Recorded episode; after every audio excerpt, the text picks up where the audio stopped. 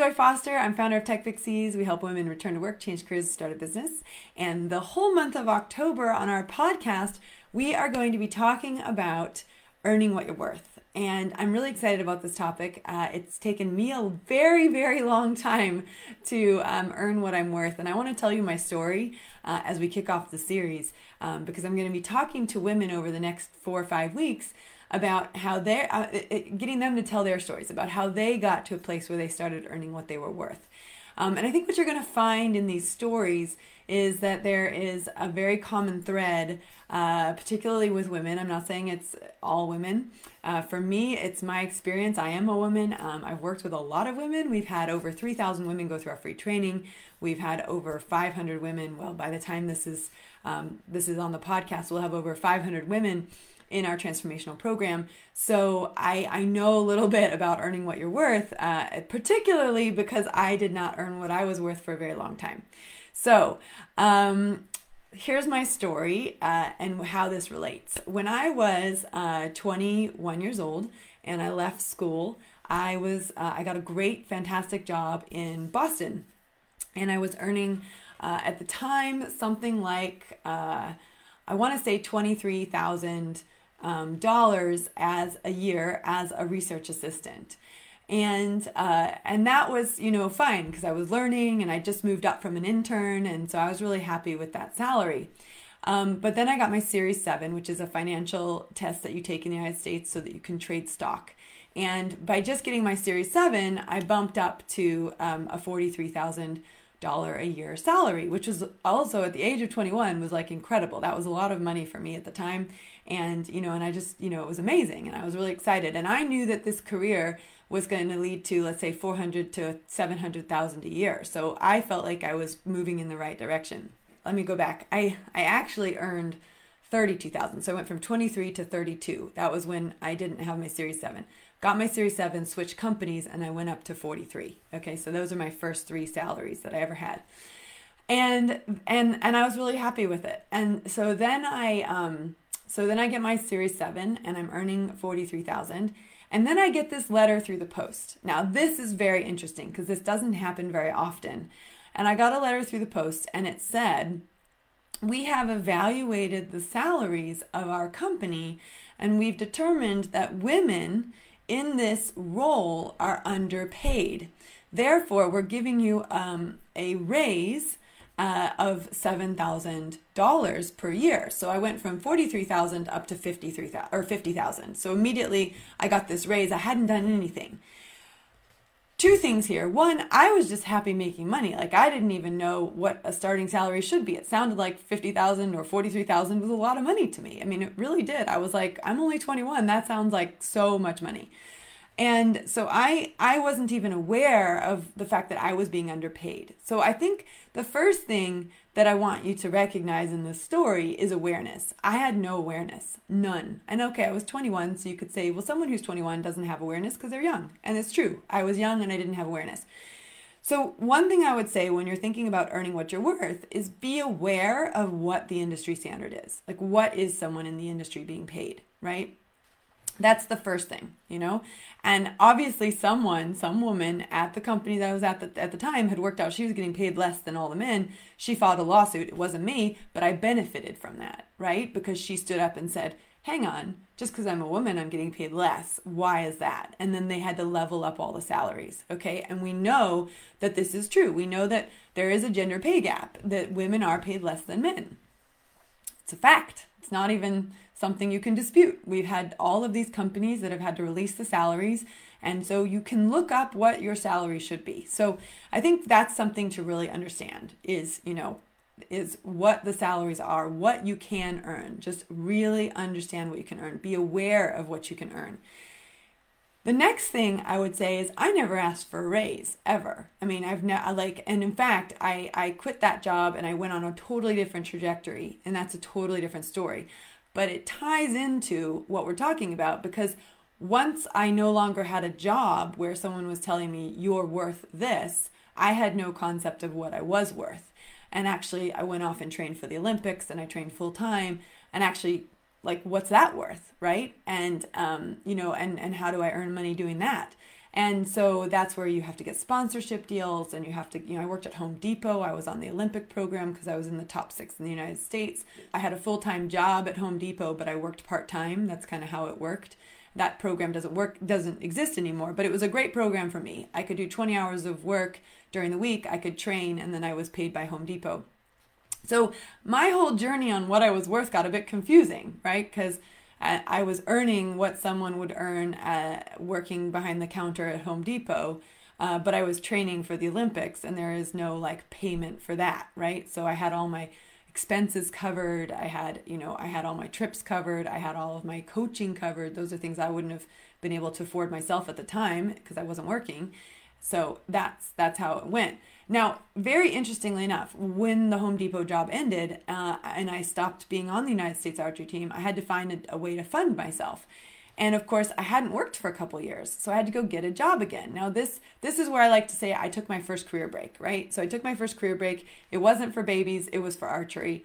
Um, and then I had to find a job. And interestingly enough, the last job I had, as you know, was fifty thousand, and um, but I dropped out of that. I dropped out. I I I ch- I chosen archery over a financial career, so I would have had to start at the bottom again, and I would have had to retake my Series Seven, and I would have had to do all that, and I just didn't. I wasn't interested in it, and I was done with that career. I decided that wasn't the career I wanted for me.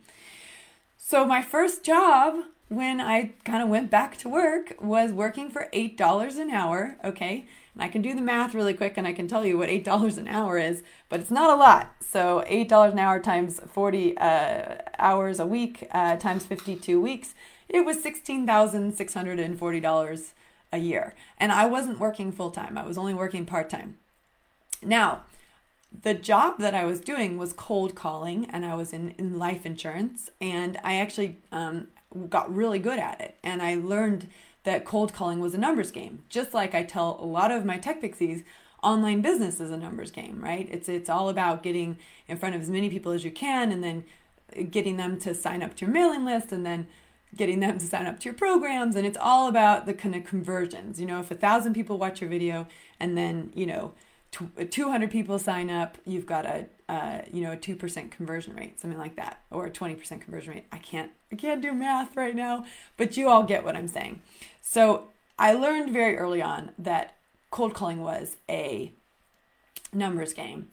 And, uh, but eight dollars an hour i just i laugh at that now like i mean i know this was 20 years ago but still eight dollars an hour it didn't it's it's not a lot of money $16000 when i was making 50000 and here's the thing a lot of people look at what they're earning and then they they, they make that their worth so internally I've gone from 50,000 to 16,000 and I don't think I'm worth more, right? I don't because I, I'm worth whatever someone's going to pay me.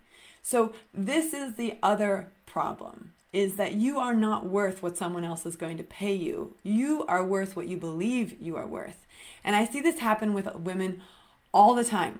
I see women, they'll take any job and they'll take any salary and they'll just because they're relieved to have the job. And in many ways, I was relieved to have the job. Did I do an extensive job search? No, I didn't. Did I really think what talents do I have to bring to the table? What things do I have to bring to the to the, my, the employers? How could my archery experience how could you know what how could that translate? I didn't think about any of that. I was just like i need money i need a job. And what i did was i went back to an employer i had worked for before when i lived in chicago. Um, i know i'm jumping around a lot here but i had worked in i lived in chicago and I, I was doing archery in chicago and i had a part-time job in chicago working for this company. So i just went back to what i knew right? How many times do we do that too? How many times do we go back to what we know um, how easy is it to go and get the local job where you know everybody in the community? It doesn't pay very well, but it's local and it's flexible and blah, blah, blah, blah, blah. So the second, so first thing is being aware of this. When I say being aware, being aware of what people are being paid in your industry, that's really important. The second thing is not letting other people decide what your worth is, but you deciding what your worth is, right? And that comes from actually doing your research. That comes from actually knowing who you are. That comes from figuring out what your values are, what you like to do. And again, you could write this off to saying, okay, well, I was only 20 I don't know, I was probably like 26 at the time, right? 27 at the time. I didn't I was I didn't know, you know, I didn't know that about myself. And I'd only ever worked in one previous job and then I had all these like random part-time jobs. You know, I'd worked at the church doing coffee and I'd worked at the Home Depot and I'd, you know, but but guys, remember, ladies, remember, I was very highly educated. I'd gone to the number one high school in America, the same high school that Mark Zuckerberg went to. I went to Skidmore College, which is where I so it was one of the Seven Sisters um, Ivy League schools. When when the girl when the girls and the boys were separated, um, there were there were the Ivy Leagues, which were for the boys, and then there were the Seven Sister schools, and mine was one of the Seven Sister schools. So I went to literally one of the best universities as, as well in the U.S. And so I had a fantastic education, right? I was very well educated, but because I had worked at uh, in different jobs that didn't I had and I'm because I had left my job, I felt like I don't have any value. I don't have anything to offer. I don't have any, you know, no one's going to pay me more than $8 an hour and I was like, I'll just take that. Yeah? Now, one of the things I did was I excel I excelled at that job. Um, but I I learned very quickly that the best way to make money in that job was actually to become a licensed life insurance sales broker. And actually, my vision I'm not joking about this. My vision was um, when I did start to see that I was actually quite good at the job I was doing, which was the cold calling, I was like, okay, I'm going to set up my own insurance brokerage. So I actually had a plan. I bought this car. It was this gorgeous, um, it, it was like a Hyundai Elantra, which of course in China is like, when I went, I went to China, I'm jumping around a lot. I went to China for the Olympics in 2008 and every taxi driver had a Hyundai Elantra, which just cracked me up because I just bought that for my new job. But let's track back here. I had decided that I liked life insurance. I was going to sell life insurance and I and I had decided that the best way to fast track my career in life insurance was to actually become a brokerage, like what actually set up an office. And that's what I was going to do. I was going to be a be an uh, I was going to be a broker, but I was going to be like a broker that set up an office with lots of people who worked for me. That's what I wanted to do. So I buy this Hyundai Elantra, and my mom told me not to. She said, "Don't buy it. You're going to go to China. You're going to come back. Your life's going to be changed, and you know you're not. You're going to wish you hadn't bought the car." Well, she was right. You should listen to your mother sometimes. She listens to this podcast, so she'll listen to that, and she'll appreciate very much the sentiment.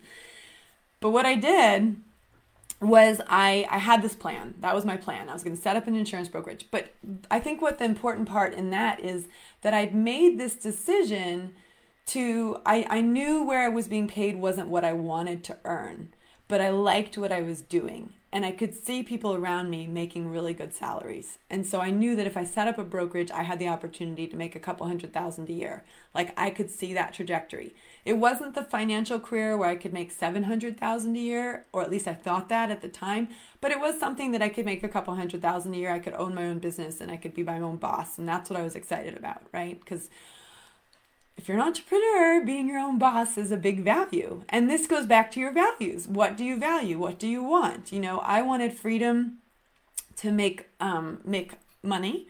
I did want that freedom. I always wanted that freedom. Um, but I didn't necessarily have the belief in myself that I could do it. But I wanted that freedom. I also grew up in a house where my parents were there. You know, they we had meals together. We did stuff together. They were available I had breakfast with my dad every morning. I had my dad and mom had dinner with us every night. Like I, you know, I, I saw my parents, they worked out of the house. They had financial freedom, but they also had time freedom. And that's what I wanted for myself. I wanted financial freedom and time freedom. So the way I thought I would do that was set up this brokerage. Well, guess what? Life throws its curves, right? And again, I had an opportunity. I went to China for the Olympics. I ran the Olympic news service for archery. And I went to China thinking I'm going to come back, set up this insurance brokerage. That's literally what I thought I was going to do. And then guess what? I get to China. Some of you know this story. If you've never heard the story before, you're going to love it.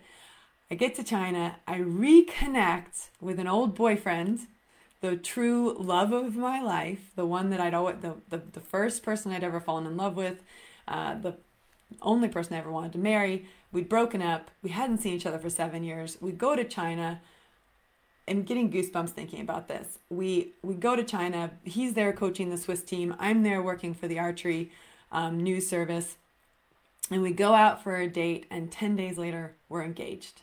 Okay, 10 days later, we're engaged. My whole life changed. Now, how my mom knew that was going to happen, I don't know, but she did. So listen to your mom most of the time. So I so I I come back from China and I'm like, "Oh my gosh, I can't so I have to like quit my job and I have to you know, I had just gotten licensed to move to- forwards in my brokerage, all that stuff. I was really excited about it. I had my new little car, which, by the way, that car, I had to actually pay the dealer six months later to take it back because no one would buy it off me. So there's a lesson there, right? Um, anyway, uh, let's let's move on from that point.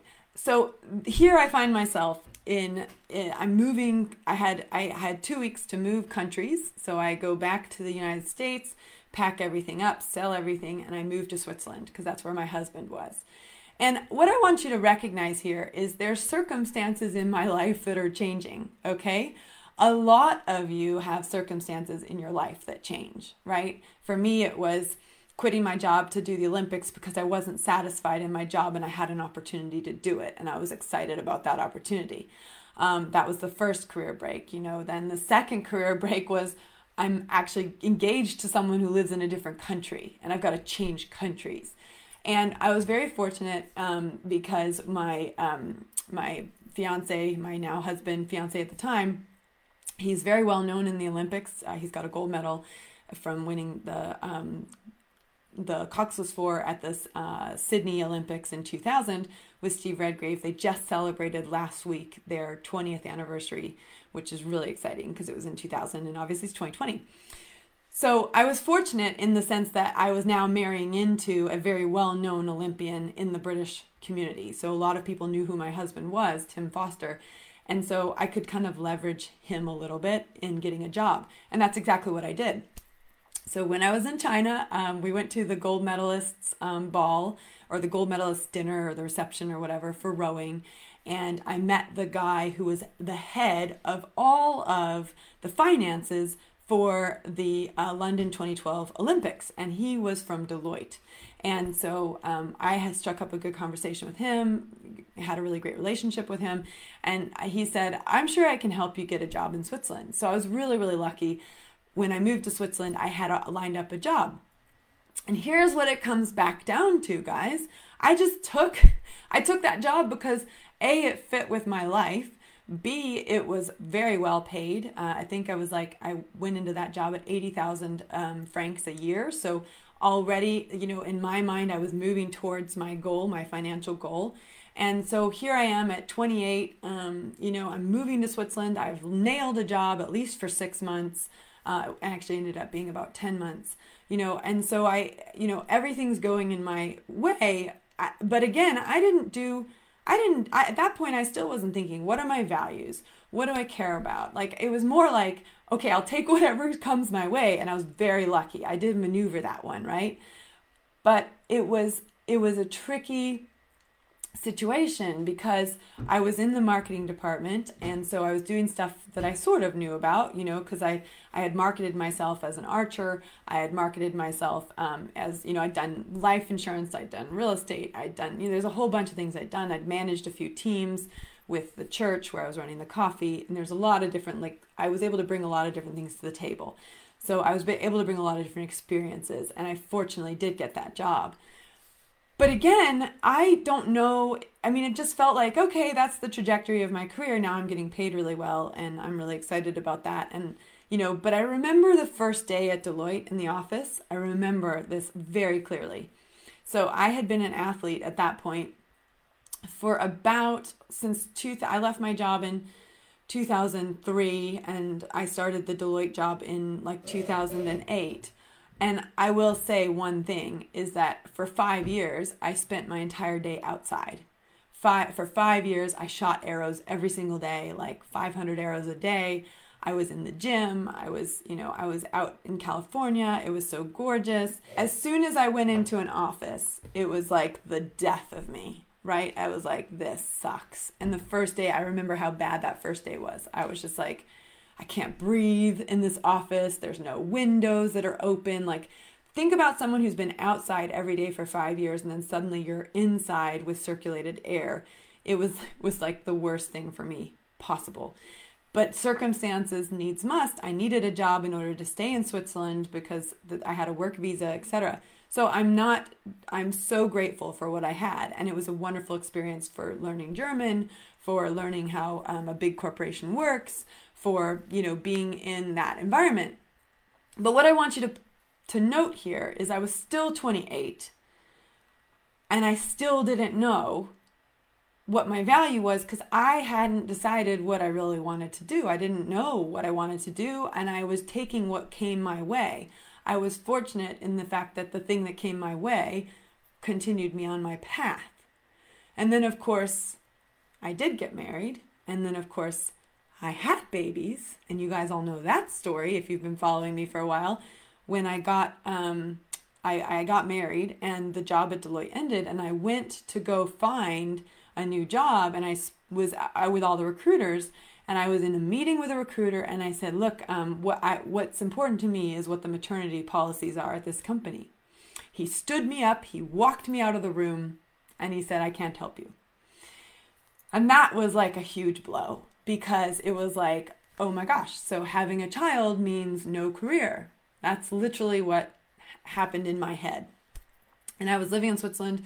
Anyone who lives in Switzerland or knows what it's like in Switzerland, women do take a back seat it's that's just the way it works and if you go to work you've got to pay for someone to look after your children and a child minder in, in switzerland is like 60000 a year so what i thought uh, was a great salary at 80000 was actually just a little bit higher than what you'd get paid as a full-time carer for a child in switzerland because the the salaries are so elevated in switzerland so i was out of a job and again, I thought, well, what do I, do I go barmaid because like that's the one job I can get, you know, that's like temporary and whatever. And this went back to, hold on, Joy, you're highly educated. You know, you've trained for the Olympics. You've, you know, you've you've worked at Deloitte. You know, and so it, there was a part of me that was like, you know, not that there's anything wrong with bar barmaiding, but there was part of me that was like, no, Joy, your value right now in your life is is not going and being a pregnant barmaid because that's not that's not your identity right now and that's not what you're focused on. So that was a big part of my career where I was like, ah, what do I do now? And that's when I started to look around me and start solving problems, okay? And that's when I was like, okay, there's got to be other women like me who don't have jobs, who are so isolated at home with babies who, in a country where they don't speak the language. Let me go find them. And so I created a Facebook group and we started answering lots of I started answering lots of questions about like where can I get an English speaking pediatrician? Where can I get an English speaking um, orthodontist? Um, where can I find a play group? Where can I do a dance class? Blah, blah, blah, blah, blah. So that's my, you know, and if you've heard my story uh, or read my book, you know that that's, you know, that that's what I did. That was my first business. I set up a blog and I helped connect people to each other in the local community. Now, here's where the value part comes in. I just wanted to help people. I just wanted to solve a problem. I didn't think that was worth something financially. I didn't think that the exchange of my energy was worth somebody paying for it. And it wasn't until my energy was so drained that I realized, oh my goodness, I've got to actually make some money from this if I'm going to keep doing it because I'm just pouring myself into it and there's nothing coming back. And it's not to say that you can't do something voluntarily for a long time and get a lot out of it. You can. But remember, there's a part of me that from a very young age still wanted a very good salary. I wanted time freedom and I wanted financial freedom. What I had was time freedom, but not financial freedom as an individual, right? So I was married. I had he had a great job and everything else. And this is what I really want to hone in on because this is going to be a conversation and a question I'm going to ha- ask all of the ladies that I speak to in the next few weeks, okay? This is really really important. So many of us when we are married, and I know we have a lot of women in our community who are not married. I know we have a lot of women in our community who would like to leave their marriage because they're financially bound to it. And here's here's where this starts to matter because what happens to a woman when she gets married and she stops working is that she becomes financially dependent. And when you are financially dependent, you make decisions differently and you see your value differently. Do I regret taking time off to raise my children? No, not at all. Not at all. If I have one regret at all, it's that I didn't value my time away from my children while I started building my business enough to charge for it. That's what I, you know, that's what I don't, that's what I regret. And it's just, it took me such a long time to understand that the work I was doing was worth something. And it took me a long time to figure out how to get it paid for because I had this heart where I just wanted to help people.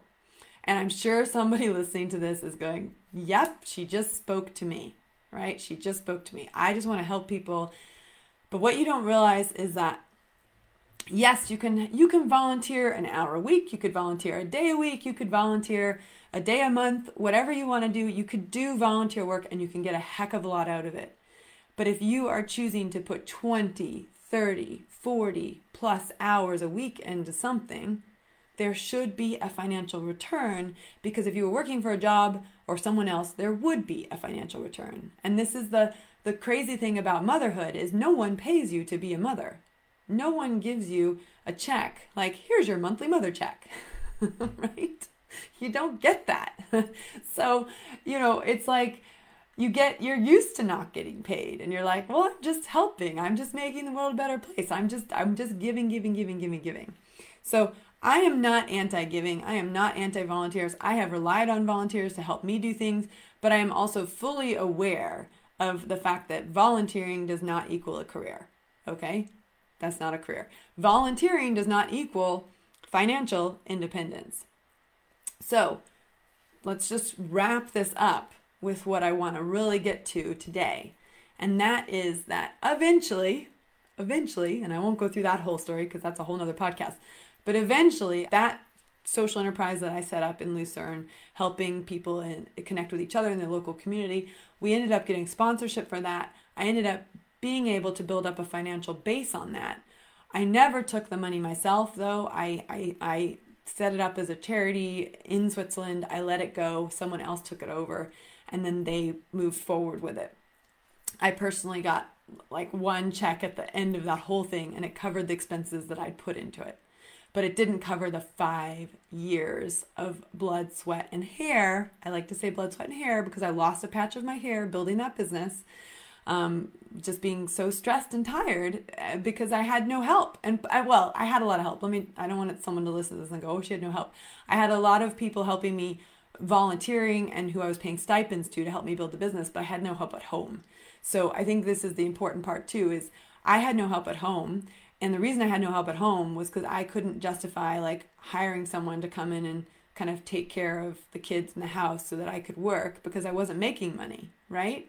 And it was really interesting because my husband and I had a lot of conversations about this and I said, "Look, I need help. I really need help." And and he he was not he didn't really understand why I needed help and didn't really want to support me in getting help and it wasn't until really the hair fell out and until I was so exhausted and broken that we, he kind of agreed to get me help.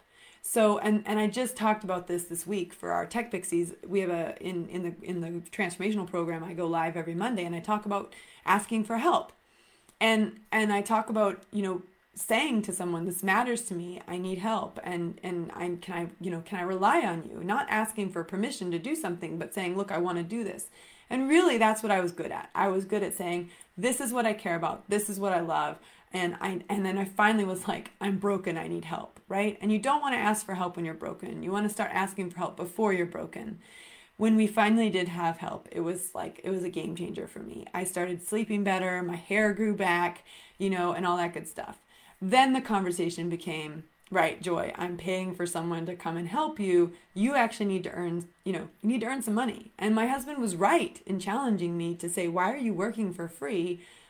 when you you know you're you're working you're not this isn't a volunteer thing this is your obsession this is your life so it took me a long time to figure out all of that and i think one of the reasons that i teach this course the social media magic course but one of the reasons i do this pod, podcast oh, i can't lose my voice. One of the reasons i do this podcast is because i want to see you move through the pain that i moved through faster. I want you to have less pain. I want to be able to say to you, Do not volunteer your time for five years, maybe five weeks, but then figure out how to get paid. Figure it out. Everything is figure outable. I wish I'd had that phrase. Marie Forleo, what a hero. I wish I'd had that book 10 years ago. I would have figured it out a lot faster. And sometimes all you need is someone to say, figure it out. It's figure outable. You can make money. Figure it out, right? Sometimes that's all you need to hear. And then you just go, okay, I can figure this out. And and it goes back to like, I don't know how to make money. Well, I don't know how to make money yet. Right? I don't know how to make money yet. And that's when your brain starts going, okay, how do I figure out how to make money? How do I figure out how to make money? Okay. Now, I'll admit I set up the next company and I had all the same problems. I, I didn't value my time. I didn't charge enough. I didn't realize that you should charge a margin. I didn't know any of that. So I joined a business club and I, I had business advisors. And one of the best advisors I had was a, a, a uh, my, who's now my accountant he said to me, Joy, what are you charging per hour? And I was like, Well, I'm charging like 15 pounds an hour or 30 pounds an hour. No, 15 pounds an hour. He's like, You can't pay anyone at 15 pounds an hour. I was like, Oh, I know, I'm not paying anyone. And he said, No, if you want to build your business, you're going to have to hire people. There's no way you can hire people at, you know, and, and work too at 15 pounds an hour. So what he helped me to learn how to do, and I this is what I say to all of the people who want to set up their own businesses, and we have a lot of people who want to set up their own businesses at Tech Pixies, you need to build in a margin. That's what he told me, and it was the best advice I ever got. So what I did was I immediately raised the senior prices to 50 pounds an hour and the junior prices to 25 pounds an hour. So what that meant was that for every hour that a junior person worked for me, I earned 10 pounds and the junior person earned 15 pounds. They were earning 1250. So they earned 1250 and I earned 1250 for every hour that they worked. And then I paid myself I think like 15 pounds an hour and the company was earning 50 pounds an hour for me. So I had margin to pay for the website, to um, have a business partner, to um, you know to to invest in the things I need to, to invest in. I mean, everyone knows there's there's businesses have investments. An accountant, I had to pay for an accountant. So you can't just charge if you're going to set up as a freelancer or you're going to set up as a business. You can't just charge your hourly rate. You have to charge your hourly rate and then some. How do you come up with this? Well, you work out how much money you want to take home at the end of the year you work out how much everything's going to cost you and you build in a margin for being able to hire people to help you and then you you know and then basically that's your hourly rate. So when i started invoicing 25 pounds and 50 pounds an hour for my company all of a sudden i had the ability to have a steady paycheck. It wasn't a lot of money but it was something right? And and prior to that i had nothing. So you know i had an advisor who helped me get there now it's been really interesting with the Tech Pixie journey, and I'm gonna I'll finish on that because um, I want to keep these relatively short, um, not not an hour long. We're gonna try and shorten the podcast up a little bit, um, but with Tech Pixies, the journey has been very interesting because I will tell you one of the things that shifted for me was after building two businesses with a lot of pain and figuring out how to make money. I decided that I wouldn't even venture down the path of Tech Pixies unless I could figure out how to pay myself from day one. Now, this is very interesting, and it also tells you why I built the business the way I built the business. So, I went for a grant, and I got a grant from the Oxfordshire. Um, it was the Better Better Broadband for Oxfordshire, which was funded by the Oxfordshire County Council out of a grant that they got from the Government Equalities Office. So here's the tricky bit in here. And this is what I want you to know. I had an idea. I wanted to help women upskill with social media in order to return to work change. Well, at the time it was just return to work. And it wasn't just social media, it was digital marketing. It was like I wanted to give people digital marketing skills so they could go back to work. And I wanted specifically to work with women because I could see a gap there. I could see a problem there. And what's so great is that I I had this urge to call someone to tell them about this idea. Now, those of you who are in the book club, you guys know we had a private call with Jennifer Allwood, who wrote the book Fear is Not the Boss of You. Such a powerful call. And one of the questions that people said was, How do you know when God's talking to you and how do you know when you're talking to you? And she said, Now I pay a lot more attention to all those little things, all those little nudges that are always in my favor. So that's what happened to me. I had this I had this idea and then I had this nudge. And the nudge was call this person. His name is Tony. Call Tony. So I pick up the phone, I call Tony and I said, "Tony, I really want to do this. This is my idea." And he said, "Joy, apply for this fund. There's money there. I'm sure you'll get some." And that's when I applied for 16,000 pounds for Tech Pixies. So I had 16,000 pounds to start Tech Pixies. Now, here's the best part, and this is where I made the biggest mistake, and hopefully, this is where you guys are gonna go, boom, Joy had imposter syndrome too. Because you look at where I am now, and you look at the business, and you look at, you know, we've survived five years, we've raised 150,000, you know, we've helped 500 women. We've got three more than 3,000 women through our free training program. You know, and by the time you're listening to this, we've probably helped 5,000 women through our free training program. But the point is, here's what happened when I I raised that 16,000 pounds, and I could have paid myself a very good salary to run the program. And guess what I did? Guess what I did?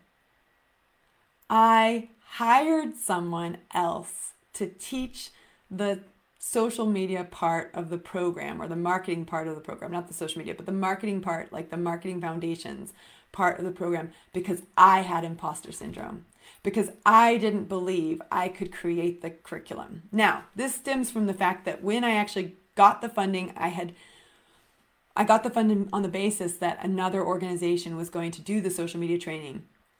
They backed out. I had to go find someone else because I did not believe I had the skills. I did not believe I was good enough.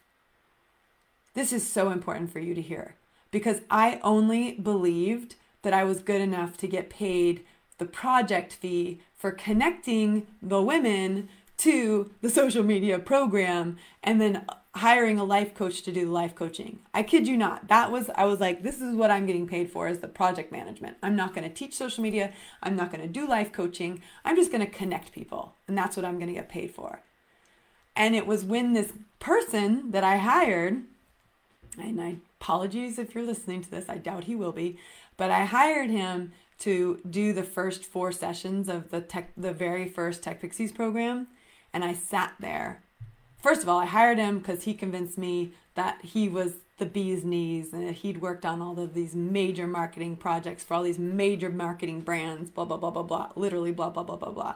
He said, I'm going to do you a huge favor. And instead of charging 2,000 pounds a day, I'm only going to charge you a thousand pounds a day. So I gave him, I had a 16,000 pound budget, remember? I gave him, I think, at least 4,000 of that to run four days. Now, I'm not going to lie, the project took us five months. He got 4,000 pounds for four days because he knew his value and he convinced me of his value. And I bought into it because I was an imposter in my own self because I didn't believe that I could do it. And I sat there for those first four sessions and I listened to him and I thought, I've just ripped up 4,000 pounds and threw it in the trash. I just, he wasn't bad. He knew what he was talking about, but he didn't know what I knew. He wasn't me. He couldn't present the way I could present. He didn't know the problems. Amen to that. He didn't know what it was like to be the woman who's financially dependent, who's raising the kids and also trying to do the thing, all the things. He didn't get it. He didn't know it. And I immediately knew, immediately knew I was not an imposter. But it took me paying someone else 4,000 pounds, which could have gone into my pocket, to work out that I wasn't actually an imposter, that I actually knew what I, what I was talking about. So that's when I was like, okay, I'm going to step into this place and I'm going to do this. And it was a really hard lesson for me, a really hard lesson, like, like really hard. I, I, that was like the, a lot of money to lose, you know, and it really, it really, it really, it really hurt me and I was really mad at myself for a long time. I wasn't mad at him. I was not mad at him. I was mad at myself because it was entirely down to me not believing that I could do something. And just to carry on with the, the, the Tech Pixies journey, it was it was tough going. As soon as we didn't have the grant money, I then had to apply for more grant money, and I then had to figure out how to charge women. And this is what's really important. I had a thought, and everyone needs to pay attention to the thought. I had a thought that women who are not working don't um, have the money to invest in themselves or can't justify investing in themselves. And that's not true. But that was my thought. That was my perception. So when I first started charging for Tech Pixies, even though at that point I knew what I was talking about, I knew it had, I knew it worked. We had 12 women in our, in our very first program, and the success rate was phenomenal. I still was very tentative about charging. In fact, the very next cohort, cohort number two, I paid them more than they paid me to do the program. I was still not sure that it was it was really going to work. And of course, it did work for them too. And they're, you know, I know they're doing well. And then cohort three and cohort four and cohort five and cohort six. And very slowly, I started to charge more and more because I could tell that it was, you know, I could tell that the value was there and I felt confident in the value. But I want you to know it took me several years to get to where I am still. Now, this is very interesting because we now know our program works. The, the, the success rate is phenomenal. The, the number of women who are able to return to work, change careers, start a business, the number of women who don't even finish the first six weeks before they've already got a job is incredible. We have people getting jobs in the middle of doing their course. It's a wonderful, wonderful, wonderful thing to do. And and I love my job and I love what I do. I also know it's worth the ticket. It's worth the price of entry now because I see the success and I know that women who do the work and who put themselves out there and who work on themselves and they overcome their imposter syndrome and they become the person that they've always wanted to become, who command the prices that they should have always been commanding. Once they get into that rhythm and rhyme, it's a beautiful, beautiful thing to see happen. And I've done it so many times now. I've seen hundreds of women, this changes their lives. I go, it's worth it. I'm worth it. The ticket, the price of entry is worth it. And it's just beautiful to be in a community where people know they're investing in themselves, that people know that they will eventually get there because they're taking steps forwards. And I am proud of the work I do. I am proud of the price I charge. I am proud of the results that we get. I'm proud of every woman who comes in our doors and says, I'm going to work my butt off to become the person I want to become to get that financial independence, to be who I am meant to be. That's what matters to me. That's what matters to me. And am I in a beautiful place right now for me? Yes, I am. And is my life's work coming together? Yes, it is. And am I starting to feel time freedom and financial freedom? Yes, I am. And I want that for you too. And I'm getting closer every day to that person that I always thought I was going to be. It just feels like it's taken 20 years to get there. And all I want to say on this podcast, if you're listening to this podcast, if you're watching this podcast live, which we do film them live and then they go onto the podcast later, if you're listening to this or if you're watching this, I want you to know that as long as you are moving forwards, as long as you are investing in yourself, as long as you are tackling the inner thoughts about imposter syndrome, about I'm not good enough and all that good all that stuff, all the baggage. As long as you are putting one foot in front of the other every day, and as long as you are moving one step closer and tackling those inner thoughts and changing your perspective, you're going to be okay. And I just want to tell you that the more you work on those steps and the more you work on the internal thoughts, the faster you're going to accelerate and the faster you're going to get closer to who that person is. And that's really important.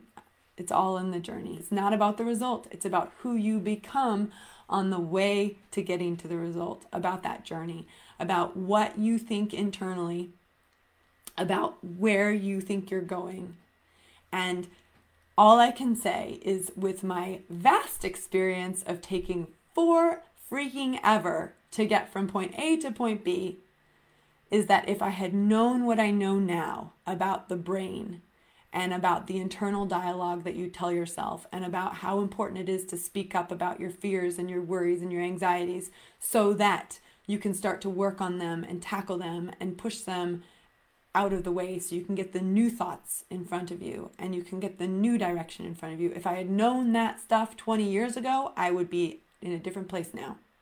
And I can tell you the acceleration happens as soon as you start investing in yourself as soon as you start working on the internal dialogue. So, Earn What You're Worth is the October series and it's really we're going to talk we're going to talk to women who've made it made it even more than I have. I mean, if you think I've made it, wait till you hear some of these women that we're going to talk to. And they're going to tell you a lot of the same things I just told you that they had to overcome the internal dialogue to become the person they wanted to be. They had to make decisions out of their future self rather than out of their current self in order to become the person that they wanted to be. So if you are in a place where you are not earning what you are worth yet, and you don't know what your worth is yet, hang in for this series. You are going to absolutely love it. And uh, I've I've just, it's something I've wanted to talk about for a long time. And if I'm being honest, I couldn't talk about it because I wasn't there yet. And now I am.